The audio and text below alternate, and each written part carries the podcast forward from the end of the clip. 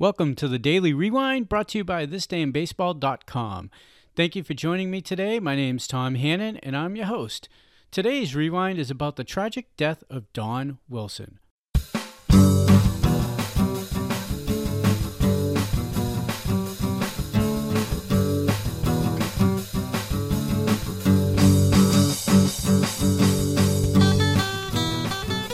January 5th, 1975, Houston Astros pitcher Don Wilson, at age 29, dies at home from carbon monoxide poisoning after falling asleep in his car.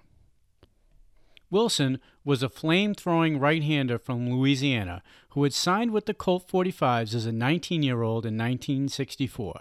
He blazed through the club's farm system and so impressed the team that he was called up to, for a start at the end of the 1966 season and went six innings to win his big league debut, Wilson made the Astros roster in 1967 and posted the first of eight consecutive seasons with 10 or more wins. Along the way, Wilson went on to craft some of the most incredible pitching gems in team history. He no hit the Braves in June of his rookie season in 1967, and in 1968 he tied the major league record with 18 strikeouts in a game. In 1969, he tossed the second no hitter of his career, and in 1971, he was an All Star. Trouble started to appear for Wilson in 1973. He was unfairly labeled a troublemaker after run ins with Astro managers Harry Walker and Leo Durocher. Wilson was fined $300 and threatened with su- suspension when he called Durocher an uncomplimentary name as he boarded the team bus at Houston International Airport. Durocher was sitting at the front of the bus, and Wilson reportedly made the remark as he passed Durocher on his way to the seat, reported by the Baltimore Sun. The Houston manager apparently was not sure he heard right, a sports writer said, and asked the pitcher to repeat his comment, which Wilson did so several times.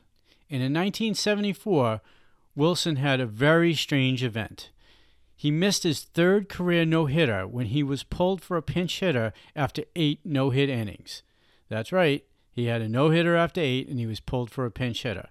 Wilson was due to hit in the eighth, and manager Preston Gomez had the decision to make. Although Wilson had surrendered five walks and hit a batter, he had yet allowed a hit and was within three outs of his third career no hitter. But the Astros were down to the last six outs and were still losing two to one.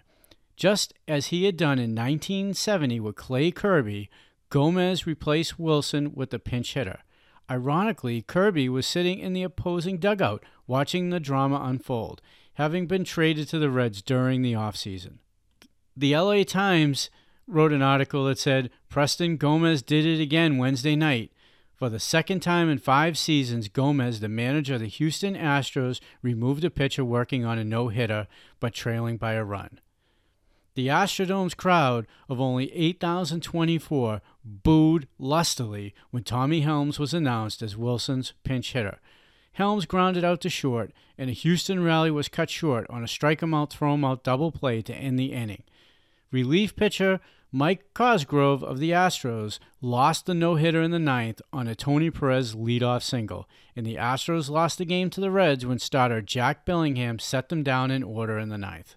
I get paid to win the ball game, not the no hitter, Gomez explained after the game. This was not one of my toughest decisions. The name of the game is to win the game. Reds Hall of Fame manager to be, Sparky Anderson, actually defended Gomez. He said, If I had not done what Preston did, I would not been able to look baseball people in the face, said Anderson. I would have to retire if I let Wilson bat. That seems like a stretch to me, but that's Sparky. Some tried to make light of the situation. Preston Gomez has broken up more no hitters than Ty Cobb, quiped Jim Murray of the LA Times. Would he have rested Babe Ruth for the World Series after home run number 59? I'm not really sure what to make of it. But Preston Gomez only won 346 games over his managerial career versus 529 losses. So that's a lot of losing there. So I'm not really sure how he got paid to win anything with that type of record. Now, long after the 1974 season, on January 5th, 1975, Wilson died at the house he shared with his wife, daughter, and son. Wilson's wife, Bernice, found him in the passenger seat of his Ford Thunderbird, parked inside the garage with the engine running around 1 a.m. The garage was attached to the house, and the carbon monoxide gas fatally asphyxiated his son, Donald Alex Alexander, age 5, who was sleeping in the master bedroom above the garage. Wilson's daughter, Denise, age 9, was found unconscious in another bedroom and hospitalized in a coma. Bernice was treated for carbon monoxide gas inhal- inhalation and for jaw injury that she could not re- remember incurring. Now, there was speculation that she had a broken jaw. And of course, if she had a broken jaw, this could have been some type of domestic case or not. But it was actually found out that uh, her jaw was uh, was injured um, not through anything of of any physical matter. It was an inf- uh, infection of a gland. So uh, there was no, uh, there was actually no uh, violence. And on February 5th, 1975, Dr. Joseph Jackmix, and you're going to have to forgive me if I said that wrong, the Harris County Medical Examiner ruled the deaths of Don and Alex Wilson accidental. The coroner autopsy report showed that Wilson did have a blood alcohol content of 1.67%, well above the 0.1% legal limit in Texas. And he would say that for the purpose of driving, he was over one and a half t- times drunk under the influence. And the coroner went on to say he would have been booked for driving while intoxicated. One of the many theories is, is that Wilson drove into the garage, activated the automatic door closer, and then passed out.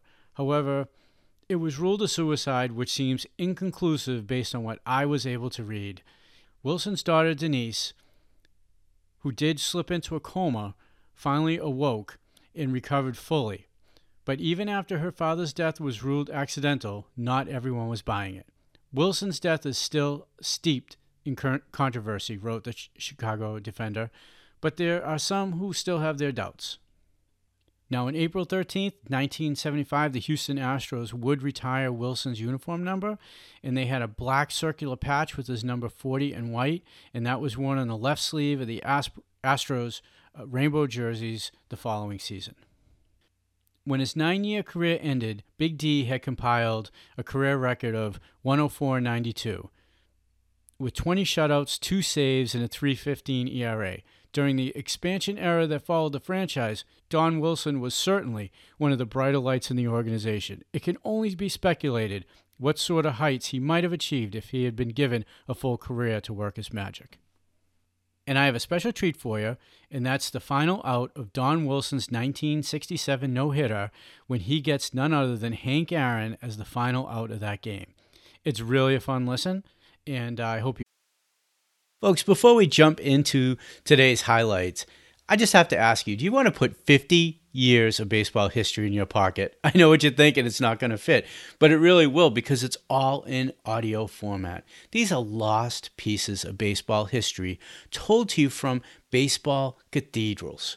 They're, they're told to you by icons of the game from Red Barber, Ernie Harwell, to Harry Caray.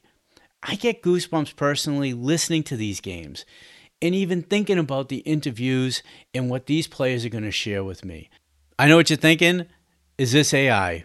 Are there bots? Is there some magic potion here that are making these things appear? And I'm telling you, they're not. These games are real. They were done by real people at that specific moment in time. All the iconic moments, the interviews, none of it's reproduced, none of it's AI. It's all real, but done again by real people. If you want to check them out, uh, there's a free intro offer. Jump on over to vintagebaseballreflections.com, and there's over 2,500 audio clips and games for you to put in your pocket, take on walks with you, hang around the fireplace and listen, put them on the porch, invite some friends over. However, you want to listen, you're going to be able to listen in these amazing moments in baseball history. Use this coupon this day for a special gift at the checkout. You enjoy it. Two outs, top of the ninth. Wilson with a no hitter. Nobody on base. Aaron back in again now. Wilson looks at the scoreboard. Rocks back. Here's the 2 2 pitch. Ball high and outside. Well, the count is full to Aaron 3 2. Mack Jones will bat next if Aaron should get on. And Aaron was walked his last time, one of the three bases on balls that Wilson has given up today. Ball three, strike two on Aaron. Two outs, ninth inning. Here's the pitch by Wilson. Fly ball foul. No play. Aaron got under that one and lifts it deep up into the mezzanine, back a third. So this will give everyone a few seconds breather here now as Adlesh walks out toward the mound and roughs up a new ball for Wilson. 22-year-old right-hander Don Wilson has pitched eight and two-third innings of no-hit ball against the Braves top of the ninth, and he's full up on Aaron. And here comes that 3-2 pitch. He got it! It's all over! A swing and a miss, and Wilson has pitched a no-hitter.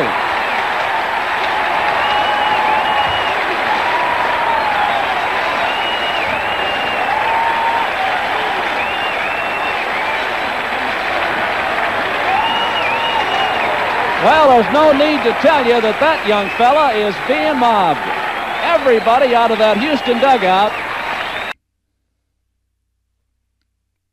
Uh, that was just amazing, wasn't it? It just brings it all to life when you can hear uh, the final outs of a no hitter, and there's Don Wilson, a rookie, getting out Henry Aaron for his final out. That's just uh, it's an amazing thing.